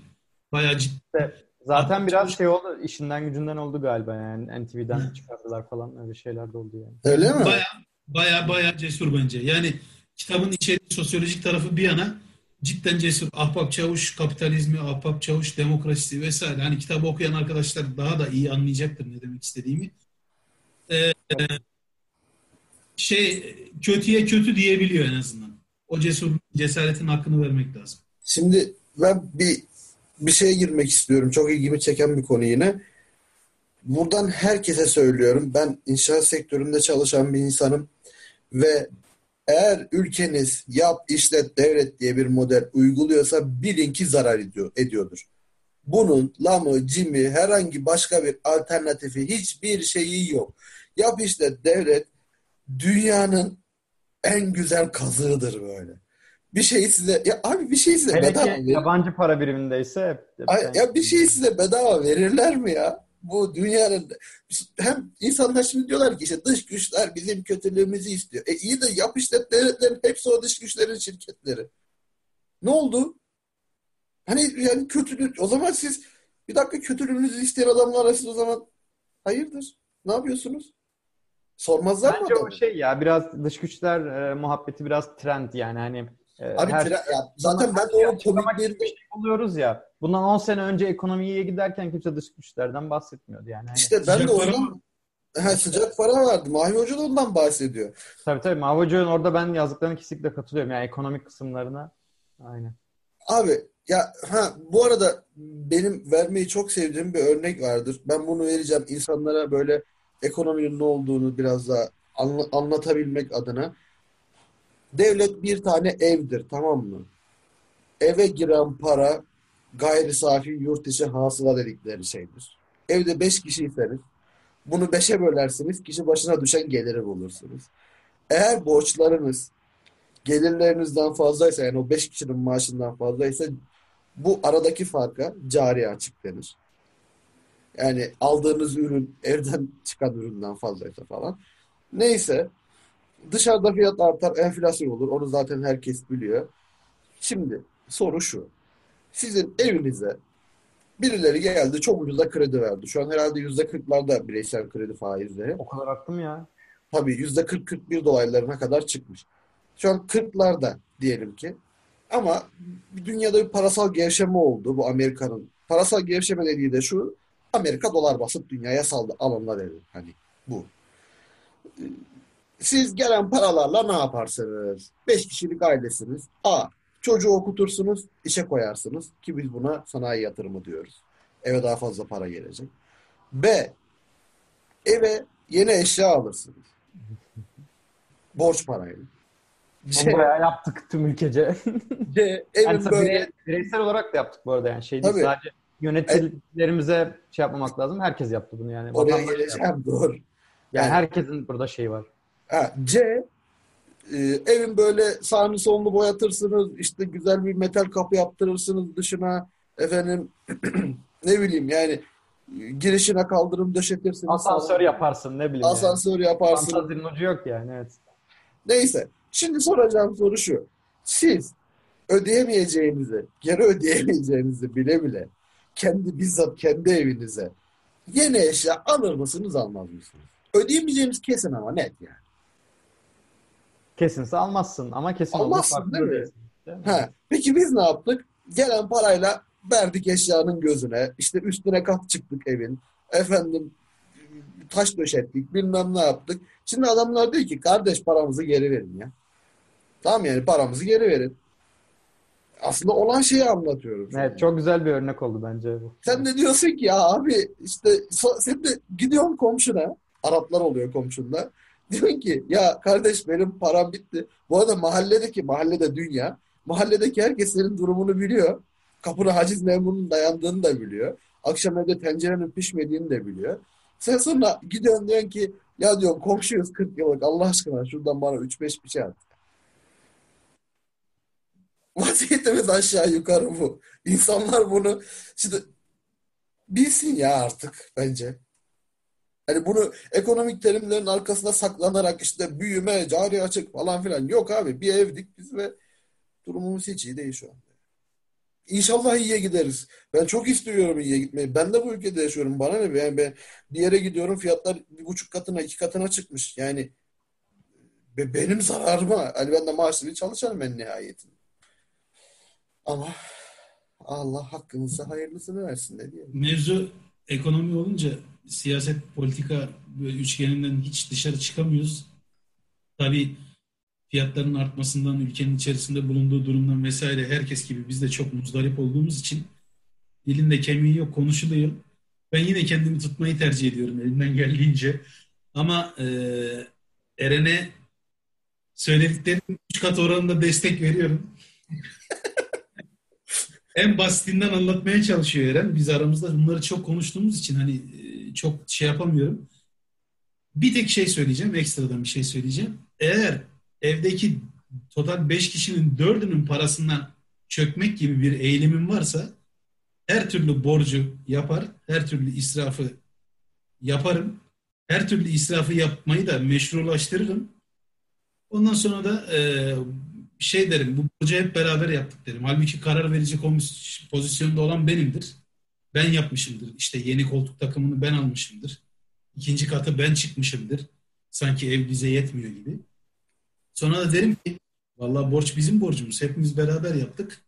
Artık hepimiz bu işin altına gireceğiz derim ama kararı verirken en yüksek pay benim olur. Yani ben veririm kararı.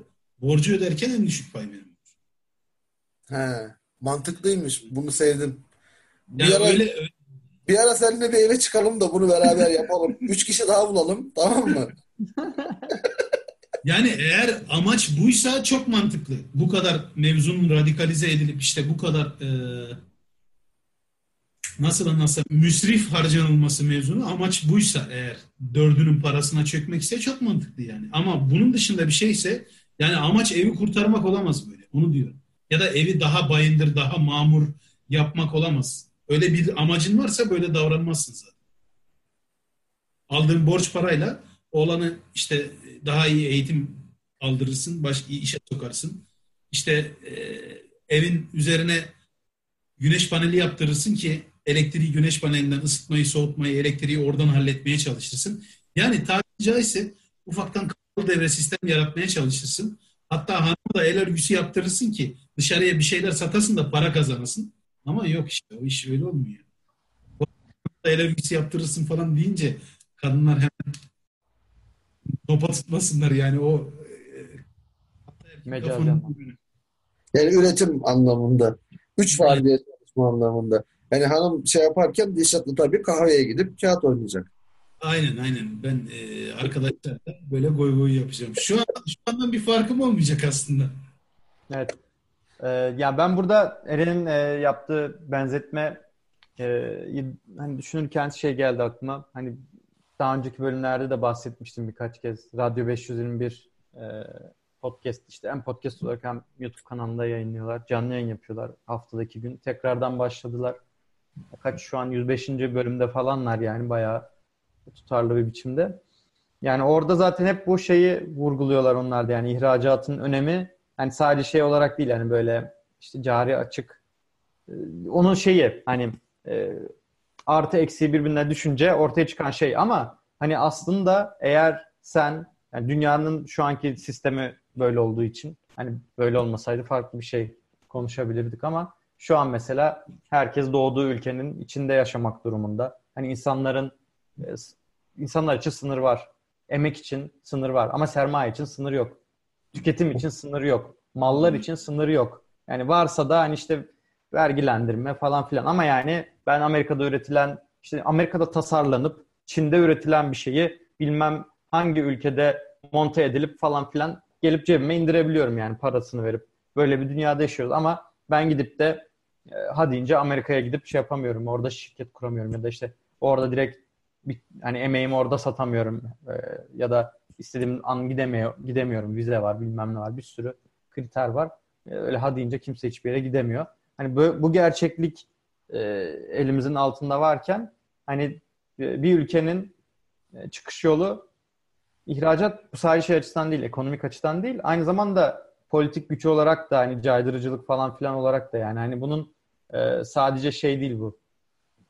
Sadece zenginleşme anlamında değil aynı zamanda işte politik özgürlük anlamında da belki yani şeyden bile belki savunma sanayine yapacağın yatırımdan bile daha e, anlamlı hale gelebiliyor. Çünkü zaten sen birçok ülkenin tercih ettiği işte yatırım yaptığı aynı zamanda ürünlerini aldığı bir ülke haline gelirsen o zaman e, kimse de seninle zaten e, ne düşman olmak istiyor ne seninle kapışmak istiyor.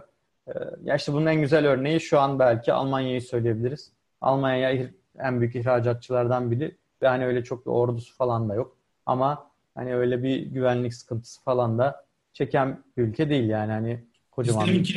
Çünkü ekonomik olarak öyle bir noktada duruyor ki Avrupa Birliği dediğin şey aslında Almanya. Sistemin kilit taşı. Bel kemiği evet. Yani çektiğin anda bütün Avrupa Birliği denilen zımbırtı çöker yani. Adam üç yüz milyar euro cari fazla veriyor her yıl. Şimdi bu işin böyle artı eksi hesabını falan konuşmayı bir tarafa bırakalım. Kültürleri var, üretim kültürleri var ve pratikleri var. Bu işi pratiğe dökmüşler. Hani e, bizde eksik olan mevzu o zaten. Elimizden alınan sürekli mevzu o. Bizde üretme kültürü ve üretme pratiği çok zayıf. Yok yani. Montaj yapıyoruz. Şey tasarlamıyoruz ama üretmiyoruz. Bu arada kendime de yapıyorum bu eleştiriyi. Hepimize yapıyorum yani. İşte biz satın alarak, şey, satarak hayatımızı kazanıyoruz. Yürüyüş yapıyorum. Böyle akşamları yürüyorum. Yaklaşık altı kilometrelik bir tane parkur var. Hiçbir şey üretilmiyor. Ya. altı kilometrelik yerde, yani şehrin içinde geziyorum Adana'da. Hiçbir şey üreten bir şey yok. Ya bir tane bile. Bir, ne bileyim. Ulan boncuk yapan, boncuk yap, takı yapan adam bile yok ya. Hiçbir şey yok. Kafe var. Nargile kafe var. İşte ne bileyim e, ne cinsin mağazası var. Telefoncu vardır. Yani hiçbir şey. Üretme kültürümüz de yok. O, o zaten bence en, en temel sıkıntı o. Yani işin pratiğini falan da bilmiyoruz. Hiçbir şey bilmiyoruz. İhracat sadece şeyin çok güzel bir olay. Çağrı'nın. Bizi işte ekonomik anlamda güçlü yapmaz. Politik olarak, siyasi olarak da güçlü yapar. Sizi öyle kilit bir konumda tutar ki bugün Almanya'ya herhangi bir anlamda yani e, yaptırım anlamında kim nasıl bir yaptırım yapabilir? Herhangi bir yaptırımdan etkilenir mi Almanya? Bak Almanya örneği doğru ama ben burada başka bir örnek vermek istiyorum. İsviçre. Ve evet. Sattıkları, ihraç ettikleri şey de güven. Yani bankacılık. Başka evet. Bir şey ihraç etmiyor. Mal da satmıyor İsviçre. Ama İkinci Dünya Savaşı'nda tüm Avrupa ateşler içinde kavrulurken İsviçreliler Alplerin eteğinde böyle arkalarına yaslanmış yatıyorlardı yani. Kimse İsviçre'yi işgal etmeye çalışmadı. Şu an bir savaş olsun, Amerika işgal edilir, İsviçre işgal edilmez. Çünkü herkesin parası orada. Yani savaşan her güruhun, her cephenin parası orada. Yani illa bir şey üret... Ya tamam, üretim güzeldir, ben de bunu savunuyorum ama hani yeterince zeki olursan çok güçlü olabilirsin ama yeterince zeki olursan... Ya işte bu yatırımcının bir şey, hani dünyanın kasası konumuna getiren şey nedir İsviçre'yi? Güven işte, senin dediğin. Güven. Hukukun üstün olduğu bir sistem kurulmuş. İnsanlar parasını yatırdığında oradaki kasaya, bankaya, İsviçre'ye parasını geri alabileceğini biliyor. İsviçre sana para getirdiğinde, diyelim ki ben İsviçre'ye para götürdüm. Ne kadar? Diyelim ki on milyar dolar. Bana bir faiz vaat ediyor İsviçre. Sana bu kadar para veririm diyor. Getirdiğim para karşılığında. Onu alacağımdan yüzde yüz eminim ki o parayı getirip oraya yatırıyorum. Ama aynı parayı Endonezya'ya götürsem artık o parayı kim cukkalar, kim yer veya işte hangi uçağın içinde nereye kaçırılırken bulurum onu bilemiyorum yani. Ya da Türkiye'ye Türkiye getirsen dolara ve marka yüksek faiz veren İmar Bankası'nda o paranın nereye gideceğini. Buradan Cem Uzan reisi de selam olsun. O kahkahasının hastasıyız. Şimdi e, insanlar şöyle düşünecek. Tamam ya arkadaş, siz de on altı oturum olmuş, hep kızıyorsunuz, kızıyorsunuz, çözüm önermiyorsunuz. Benim bir çözüm önerim var.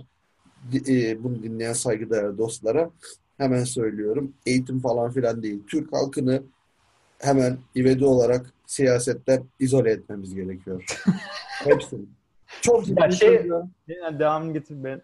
Çok ciddi söylüyorum. Sendikalardan, odalardan, belediyelerden aşırı geldiğinin farkındayım ama bunu Dilşat'la da çok konuştuk. Hatta Çağrı senle de konuştuk galiba. Bunu ben yıllardır söylüyorum. Artık belki kafalar şişecek ama bir daha söylemek durumundayım. Şöyle, belediyenin görevi örneğin ne yapmak? Altyapı işi yapmak, işte park bahçe işi yapmak, hizmet götürmek yani. Belediyede siyasetin ne işi var? Ben niye belediyede siyasi partiler? İşte o belediyeciler siyasete giriyor. O belediyeciler ha, yönetimine takip. Biri gidiyor diyor ki ben öğrenci üyesi olacağım. Ben belediye meclis üyesi olacağım. İşte ben belediye başkanı bana söz verdi. Oğlumu işe koyacak. Allah be. Yok abi. Yok. Diyeceksin ki sadece bağımsız adaylar girebilir. Siyasetle iltisak herhangi bir şekilde erişimi tespit edilen aday seçilse bile kovulacaktır. İki. Üç. Her aday en fazla nüfusa bağlı olarak, mesela İstanbul için mi konuşuyoruz? En fazla yüz bin lira harcayabilirsin kardeşim. Hepsini de faturalandıracak. Fazla harcama mı yaptın? Seni de kovuyorum. Yani siyasetin iyi bir şey olmadığını, kârlı bir şey olmadığını, siyaset aslında özet olarak siyaseti kârsız bir olay haline getirirsek insanlar artık oradan onu bırakıp tamam ya bunu artık gerçekten isteyenler yapacak, biz de işimize gücümüze bakalım diyerekten dönerler ve odalar kendi işlerini yap, yapmaya başlar. Sendikalar, belediyeler, kamu kurumlarının başındakiler, herkes siyaseti bir tarafa bırakıp kendi işini yapsa, size ben buradan söz veriyorum bir siyasetçi gibi, on yıl içinde çiçek gibi, boncuk gibi bir ülke oluruz. on yıl içinde. Ama bu arada bir, bir şey söyleyeceğim. Çok yani seninle bu konuda çok çok ortak düşündüğümüzü sen biliyorsun. Evet. Eli daha da arttırıyorum. Ya bu ülkede garip bir inanış var. İyi belediyecinin iyi devlet yöneticisi olacağını falan düşünüyor millet. Ya çok garip, acayip bir inanç. Ulan belediyecilik başka bir mevzu, devlet yönetmek başka bir mevzu. Hariciye işte ne bileyim yani hani siyasi ilişkiler bambaşka mevzular. Nasıl oluyor, ne alaka, nereden yerleşmiş bilmiyorum. Bu ülkede standart bir işte şey var. Ulan sağcı, sağcılar iyi belediyecidir veya eski hani görüşçüler iyi belediyecidir falan diye bir geyik var. Ya evet, iyi belediyeciler tamam, güzel somut altyapı işlerini vesaire falan, hani belediyecilik bir anlamda rant dağıtmaktır, rantı adaletli dağıtmaktır, aynı zamanda rantı dağıtırken işleri de yaptırmaktır. Yani bir bölgeyi bayındır mamur etmektir. Tamam, doğru.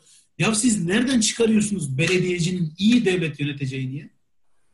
Belediyeci altyapı yapar, ne bileyim yapı yapar, yani yatırım yapar, yani somut şeyler yapar. Devlet yönetimi sadece somut mevzularla olmaz. Biraz soyut, vizyoner düşünebilmek de gerekir.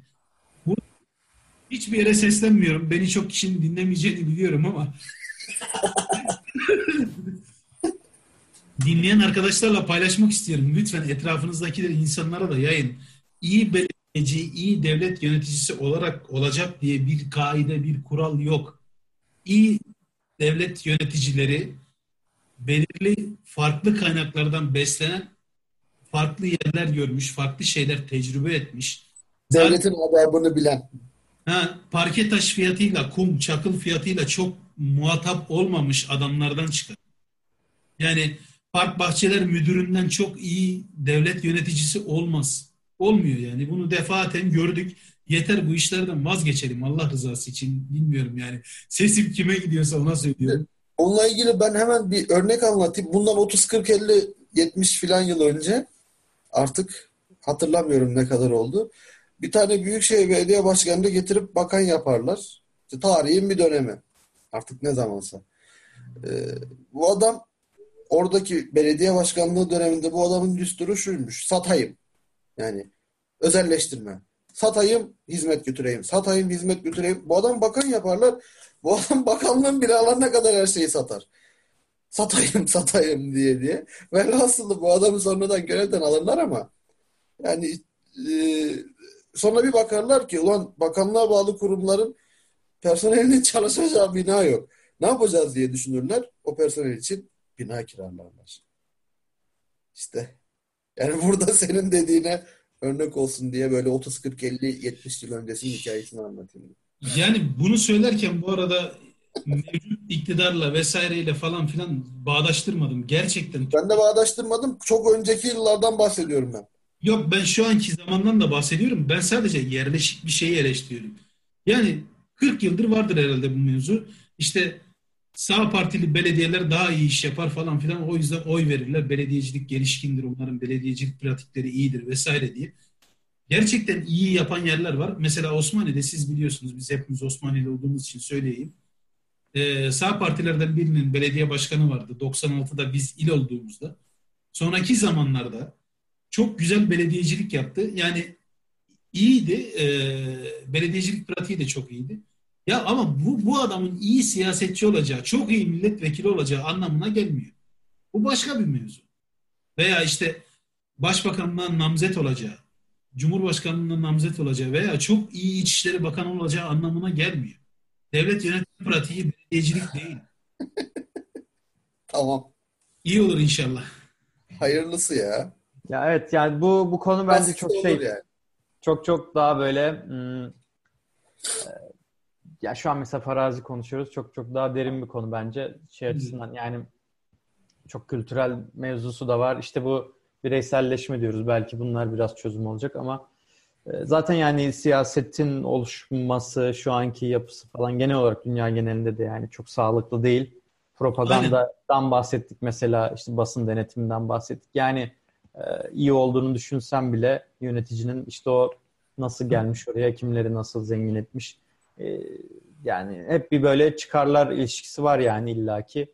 O yüzden de bir şekilde bu oluşuyor. Yani orada işte bu kanunların iyi uygulanması falan, bunlar bence burada çok önemli hale geliyor. İşte mesela Mahfi Hoca da ondan bahsediyor burada. İşte Türkiye kanunlar ülkesidir ama kanunlara da uyulmayan bir ülkedir yani. Mesela ben Ankara'dan örnek vereyim. Çok basit bence ama bu direkt, yani bunu gördüğün zaman zaten anlıyorsun yani. Hani mesela trafik, tüm insanların çıktığı yer olduğu için hani her ekonomik sınıftan diyeyim, yani iyisiyle kötüsüyle insanların bir şekilde yaya olarak, işte toplu taşımada yolcu olarak, onun şoförü olarak, kendi arabasını süren, şoförlü araca binen, yani her toplumun her kesiminden insanın yer aldığı bir yer trafik. Orada görüyoruz yani. Yani mesela Ankara'dan örnek vereyim. Türkiye'nin başkenti dersin. Şöyle bir gelenek var abi Ankara'da. Kırmızı ışıkta sağa dönülür.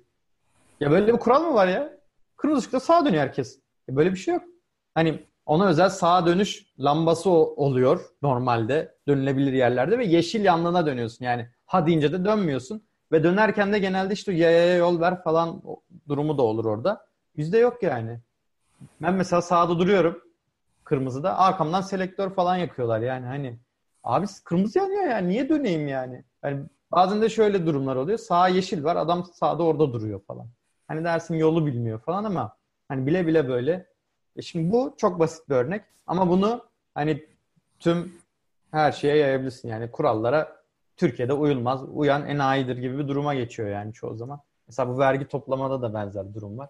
Hani vergi kaçıran, vergisini ödemeyen bir şekilde affediliyor. Bilmem ne oluyor. Hani e, zekilik, o zaman niye vergi ödeyeyim yani?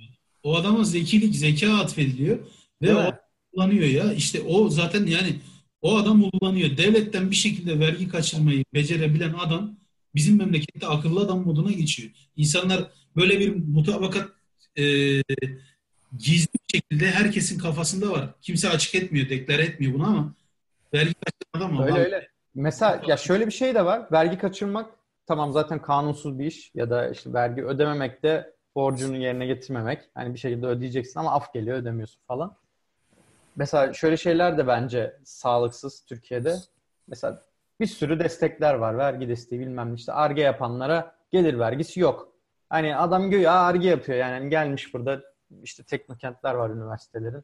Gelmiş orada bir şirket açmış. Sağa sola şey yapıyor. Outsource işte yani başkalarının fason işini yapıyor. Yani tam orada teknik bir iş yapıyor olabilir ama ar-ge mar-ge yaptı yok yani aslında.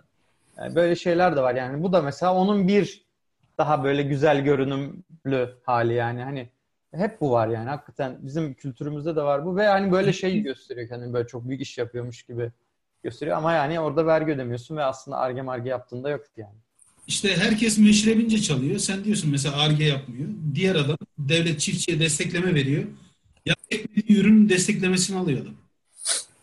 Kurmadığı ahırın desteklemesini alıyor. Ya ahır yeri gösteriyor. Devlet hayvancılık yapsın diye bu adama işte atıyorum yirmi baş hayvan parası verecek. İşte şu kadarlık ahır için bir şey yapacak. Adam geliyor denetmenlere ahır gösteriyor. Kurmadığı bir ahır kendinin bile değil belki. Onun parasını alıyor ve bunu başka yerde anlatabiliyor ve bu adama hani kim senin suratına sen ne biçim adamsın demiyor. Adam akıllı olarak görülüyor ya. Bir insan gerçekten iyi niyetle, halis niyetle bir, bir yola çıkıp e, iş yapmaya çalışan insan böyle battı. Siz hayvancılıkla ilgilendiğimi biliyorsunuz. İşte hayvanların süt, süt kaliteleri vardır. İşte yirmi litre süt veren hayvan iyi bir hayvandır vesaire falan filan. Adam Suriye'den kalitesiz beşinci sınıf diyebileceğimiz hayvan getirmiş. Günde beş litre süt veriyor. Diğer tarafta da işte kaliteli ıslaha tabi tutulmuş yirmi yirmi beş litre süt veren hayvan var. Bir gecede gitmiş illegal yollardan tarım köy işlerinden bir şekilde bulmuş veya tarım köy işlerinin daha önce küpe tahsis ettiği birilerinden küpe bulmuş hayvanın kulak küpesini.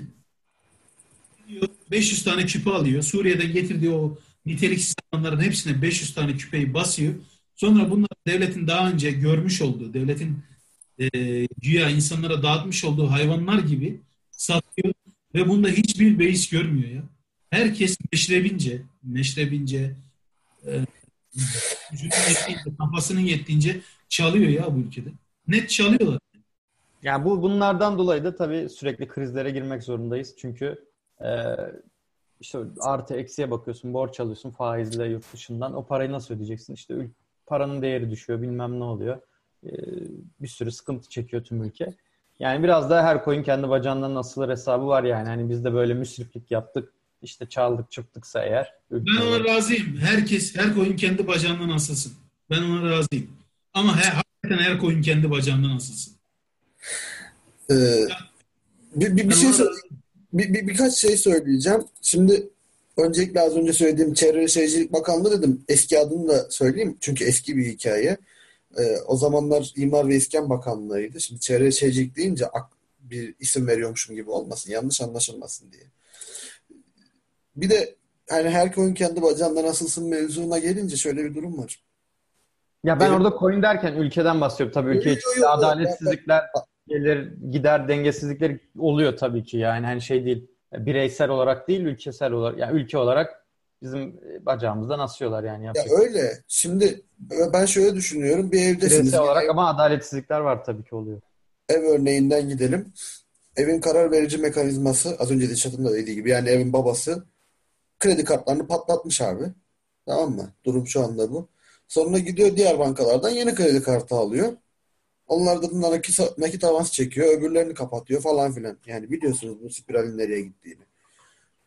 Evin babası bunu yaparken evin çocukları da babayla aynı fikirde olmak zorunda mı acaba? Yani bununla ilgili çok güzel bir örnek vardır.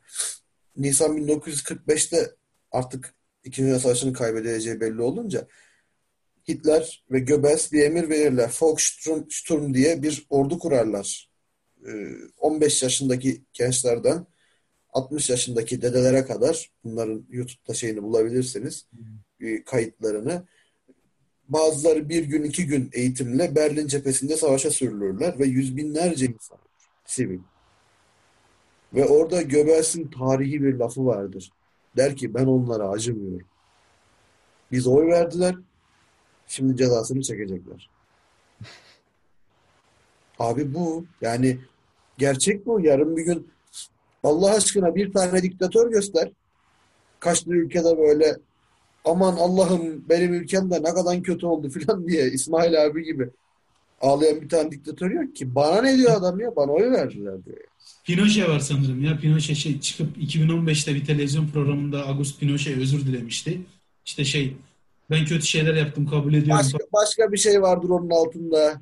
Yok yok. Yargı, ya şöyle yargılamadılar adamı. E adam da en azından utanıp bir özür diledi. Yargılamadılar. İşte eceliyle öldü yani. Yargılamadılar. Bence bence, şey.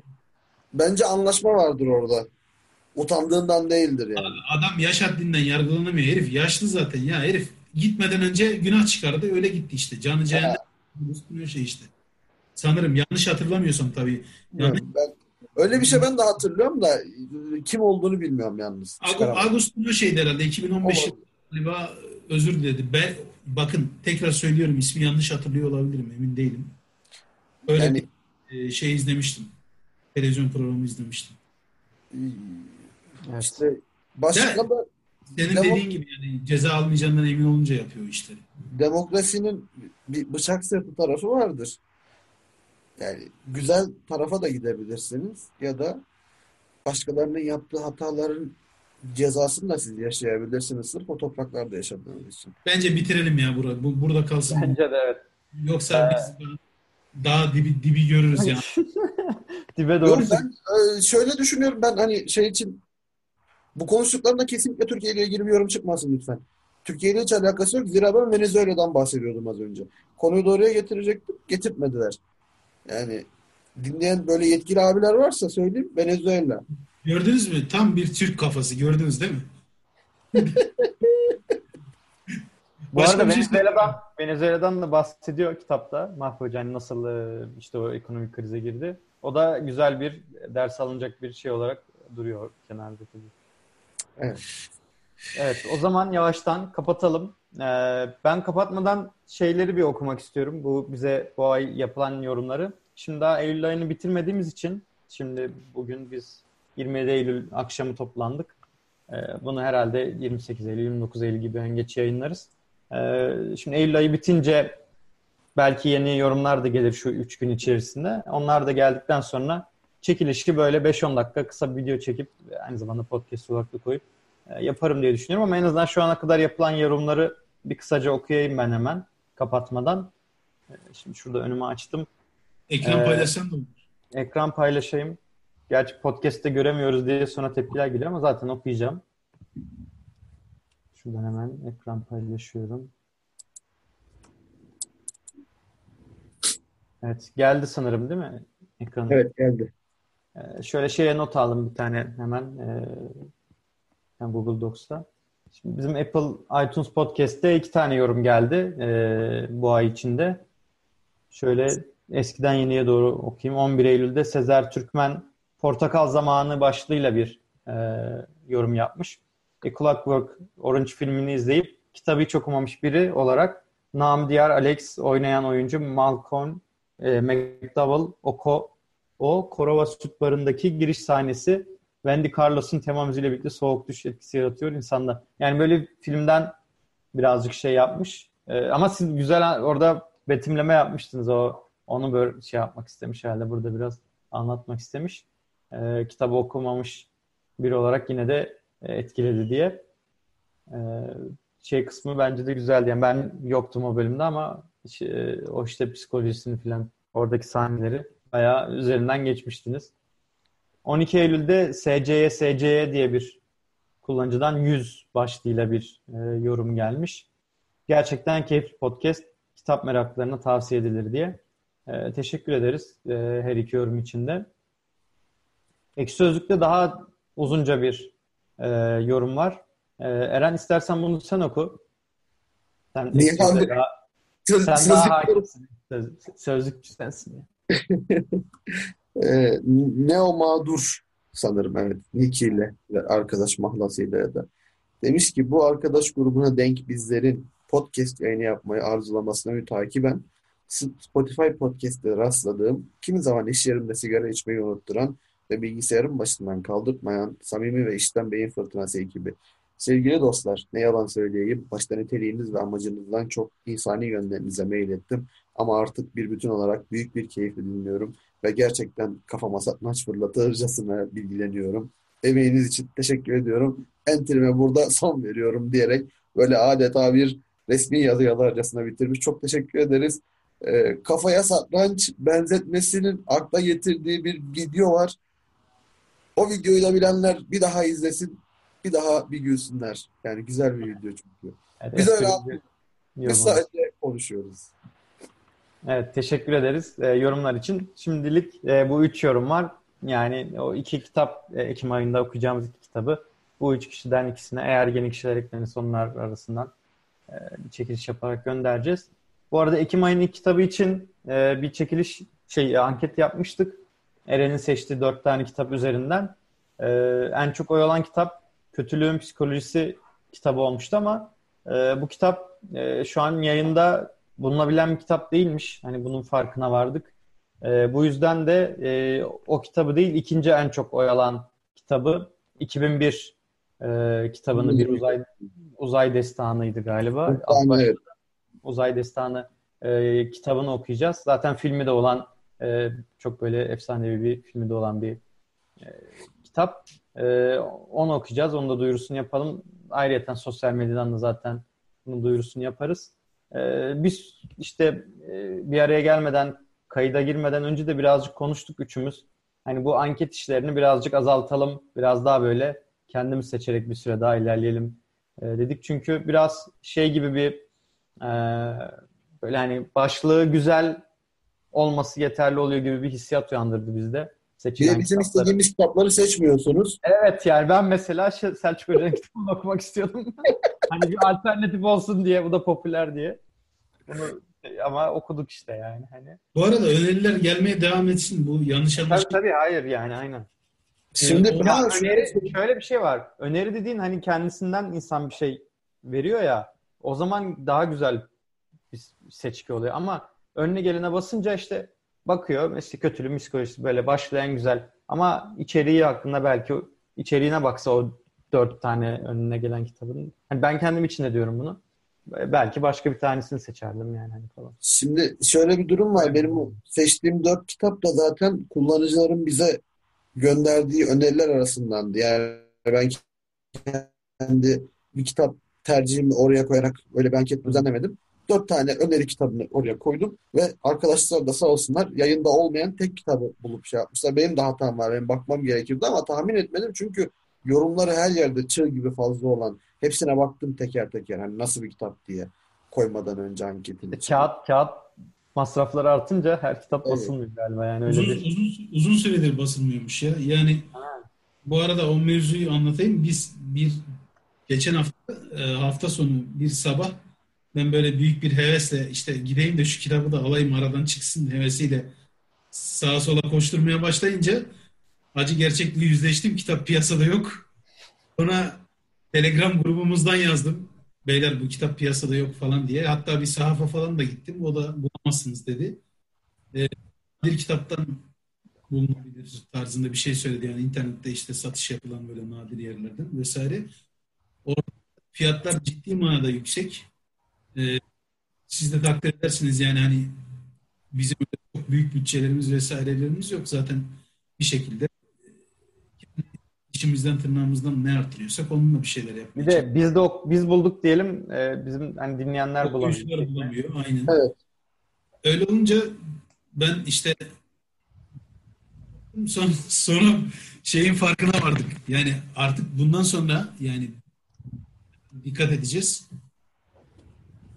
Bulunmayan kitapları çok okumamaya çalışacağız. Yani bir şekilde daha az okumaya çalışacağız. Çok neyse. Velhasıl, velhasıl kelam bundan sonraki kitabımız Arthur C. Clarke'ın iki bin bir A Space Odyssey yani iki bin bir Bir Uzay Destanı isimli kitabı olacak. Stanley Kubrick'in de bunun yap, bu kitabın bir uyarlamasını yaptığını tekrardan duyuralım. Oturumdan önce izlemek isteyen olabilir. Yine bir Stanley Kubrick uyarlamasıyla karşınızdayız. O evet, yönetmen oldu yani o. Evet, o yönetmeni de çok severim, fazla severim. Yani ben de hatta tüm filmleri vardır. D V D olarak almıştım zamanında. Arada açar açar izlerim. Tavsiye de ederim. Kitabını ben de ilk defa okuyacağım. Çağrı daha önce okumuş herhalde. Evet, Nişat... ben iki bin biri okudum. Hatta sonraki birkaç tanesini de okudum da nereye kadar gittiğimi tam hatırlamıyorum ama iki bin biri okumuştum. Ben ben de okumadım ya. Ben de okuyacağım.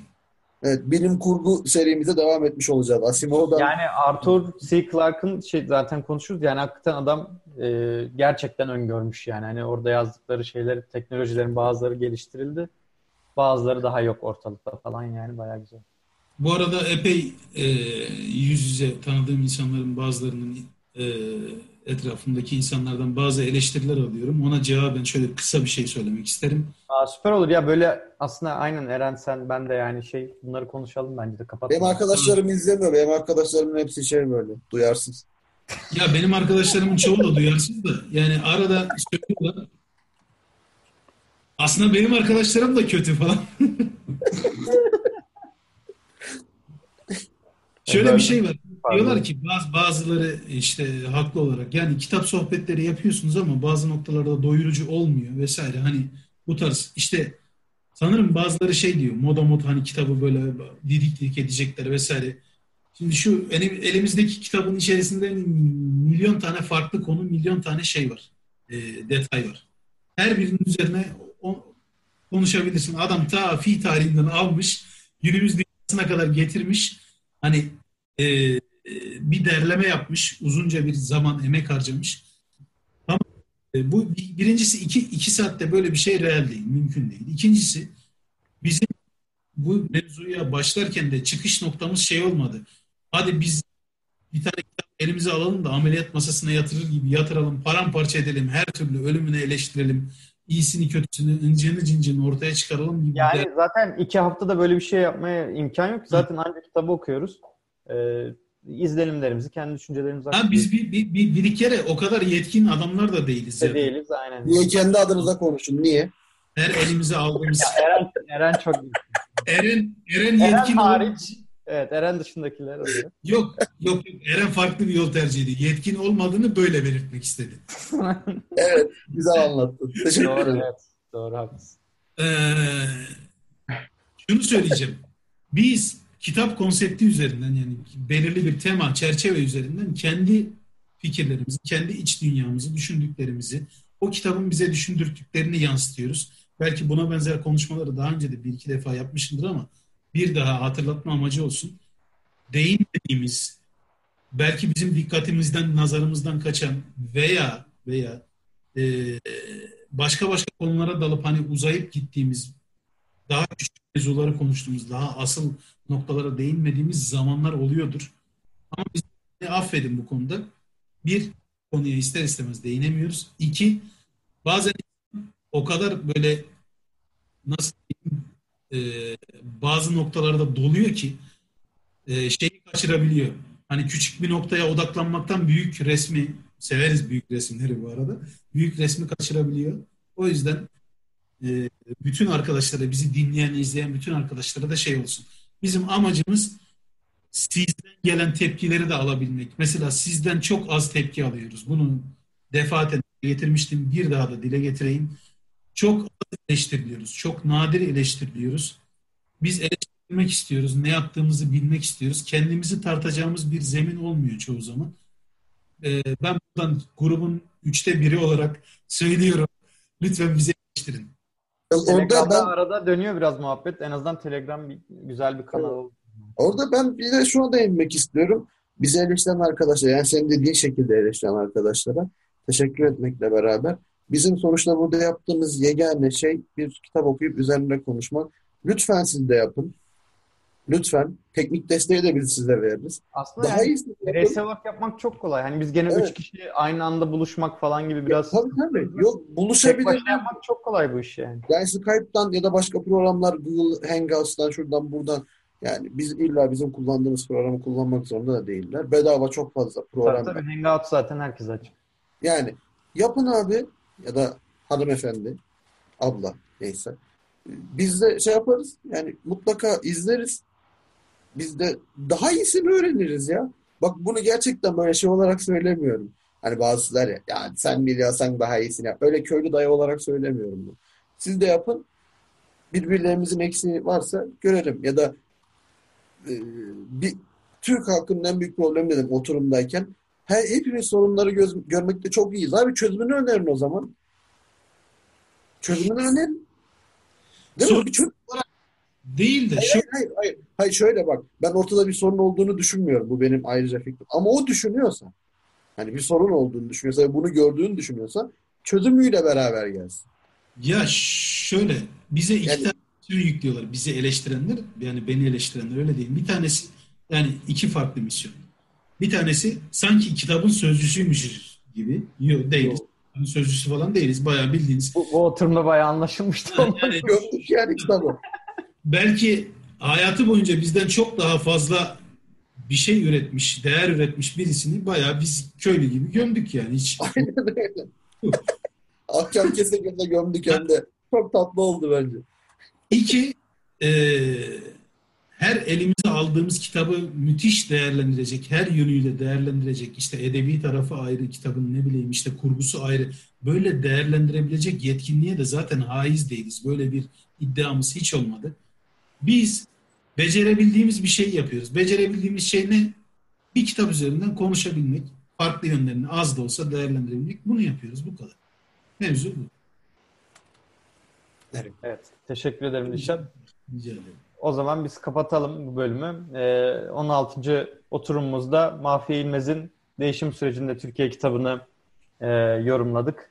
E, on yedinci oturumda iki bin bir e, Bir Uzay Hikayesi ya da Destanı olması lazım e, kitabını okuyacağız.